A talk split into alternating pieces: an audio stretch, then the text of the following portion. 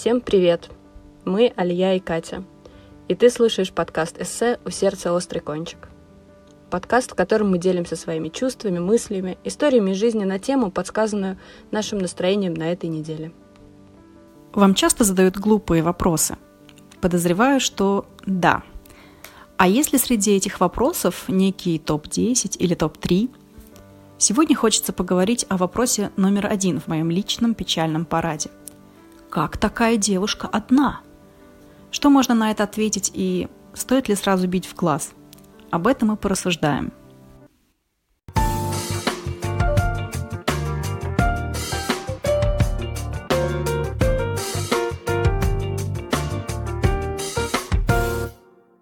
Когда мне было 15, родители решили, что я буду учиться в колледже сразу после 9 класса.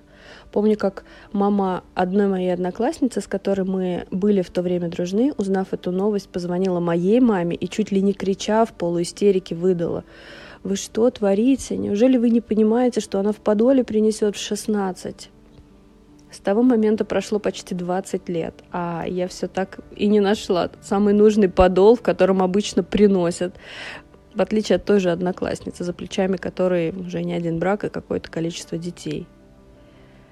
Мне 33, и последние отношения закончились полтора года назад. За эти полтора года было несколько ненужных, не самых удачных камбэков, несколько новых быстрых интрижек и тысячи, сотни, десятки вопросов, почему такая девушка и одна. Может, у тебя планка завышена? Ну когда уже замуж-то? Что мужчины совсем обмельчали. И забавно, что этот вопрос чаще всего слышу от непонятных, никак не связанных с моей жизнью женщин, таких далеких, знакомых, вечно заботящихся о судьбах всех одиноких девушек на планете.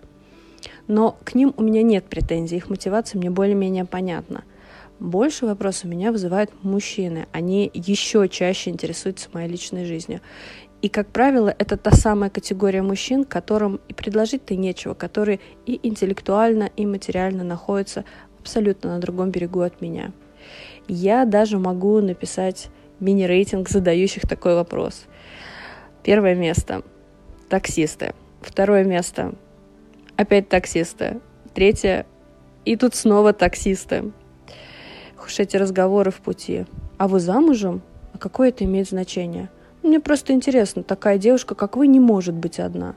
Нет, я не замужем. Ой, зачем так? Как так? Почему? Как такая девушка и одна? Занавес. Что отвечать, как себя вести, как реагировать, реагировать ли вообще, отвечать ли. Все время теряюсь. Или еще одна категория мужчин. Такой десантник на отдыхе в Турции – в отеле Sol Inclusive, у которого градус крови не понижается с момента пересечения границ наших стран. Такой мачо в тельняшке, вечно на веселе, одинокий вол, вышедший на охоту. Заигрывающий с девушками любого возраста, от 17 и до бесконечности. Вот именно такой мужчина обязательно спросит, как такая девушка и одна? Может быть, с тобой что-то не так? В чем подвох? У тебя, наверное, планка очень завышена. И еще эти вопросы задают мужчины в директ Инстаграма.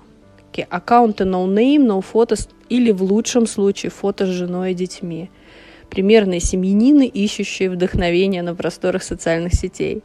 Вот эта категория тоже адепты мнения, что ну, планочку-то можно и снизить.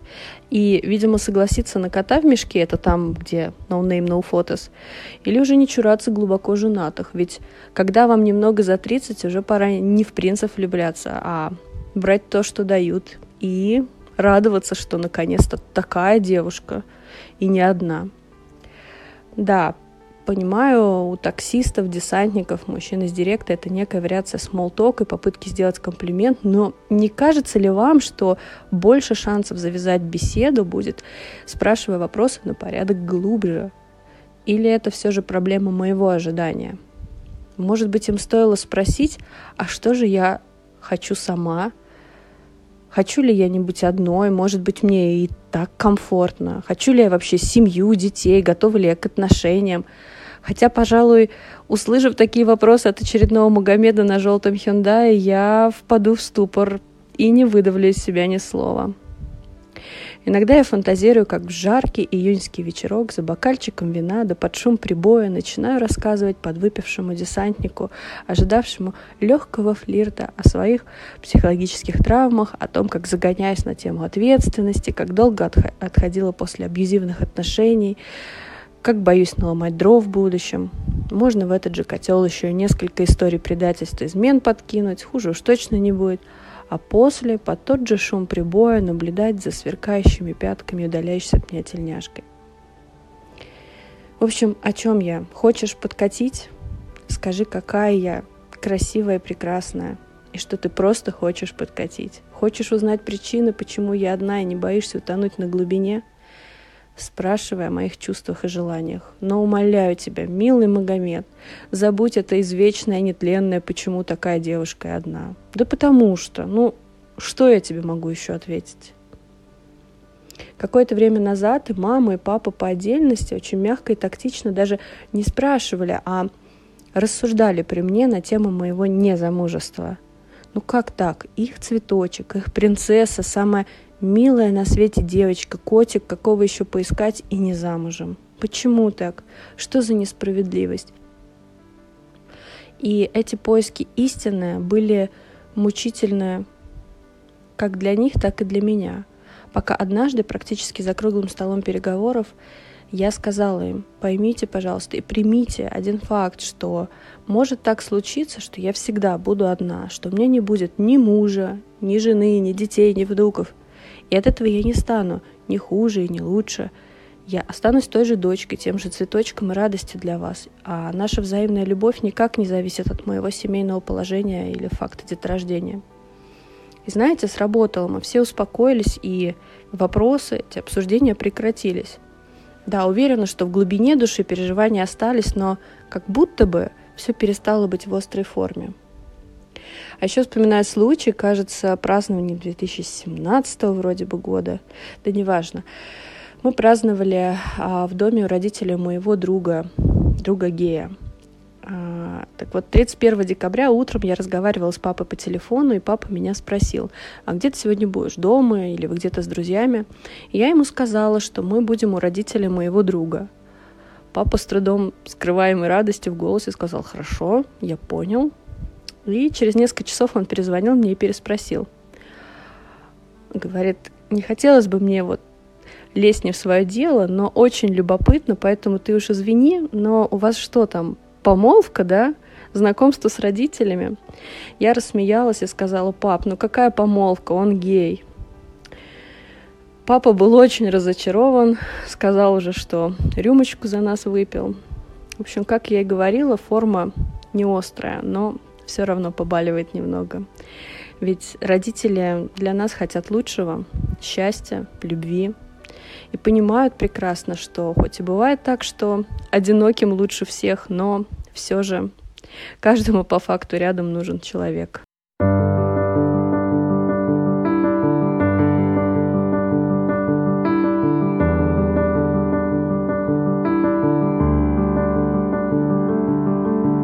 В очередной раз я услышала этот вопрос. Как такая девушка одна? И каждый раз он ставит меня в некий ступор. Если раньше первая моя реакция была «да не знаю, я сама в шоке», то сейчас я понимаю, я прекрасно знаю почему. Но так как подобные вопросы обычно исходят от людей мало знакомых, то у меня сначала встречный вопрос. А готов ли ты открыть этот ящик Пандоры и услышать все мои выкладки? Или для тебя этот вопрос сродни как дела, на которые предполагается услышать «хорошо», и это совсем не значит, что все хорошо. Если ты готов, то слушай. Я верю в то, что если ты одна, то это в первую очередь твой выбор. Твой выбор в пользу одиночества в противовес тому, что ты не готова принять. Очень часто после вопроса «А почему ты одна?» сразу же за тебя и отвечают «Наверное, слишком разборчивая». Ну да, разборчивая, как и любой адекватный человек. А понятие «слишком» оно очень относительное. В моем понимании, хотеть видеть рядом с собой человека примерно с такой же широтой взглядов, любознательностью, внутренним развитием и осознанностью очень важно. И уровнем дохода, или хотя бы соизмеримыми амбициями. Внешность тоже имеет значение. У меня нет какого-то эталона красоты мужчины, но физически важно, чтобы человек был симпатичен. Да, вокруг полно свободных мужчин, но мне сложно себя представить рядом с человеком, который, например, будет считать, что пойти к психологу – это блажь, да еще и будет активно это мнение навязывать. Кстати, вопрос, наверное, слишком разборчивый, предполагает, что есть ради кого разбираться.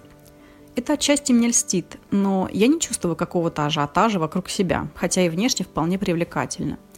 Да-да, раз уж пошел такой рациональный разговор, отброшу лишнюю скромность.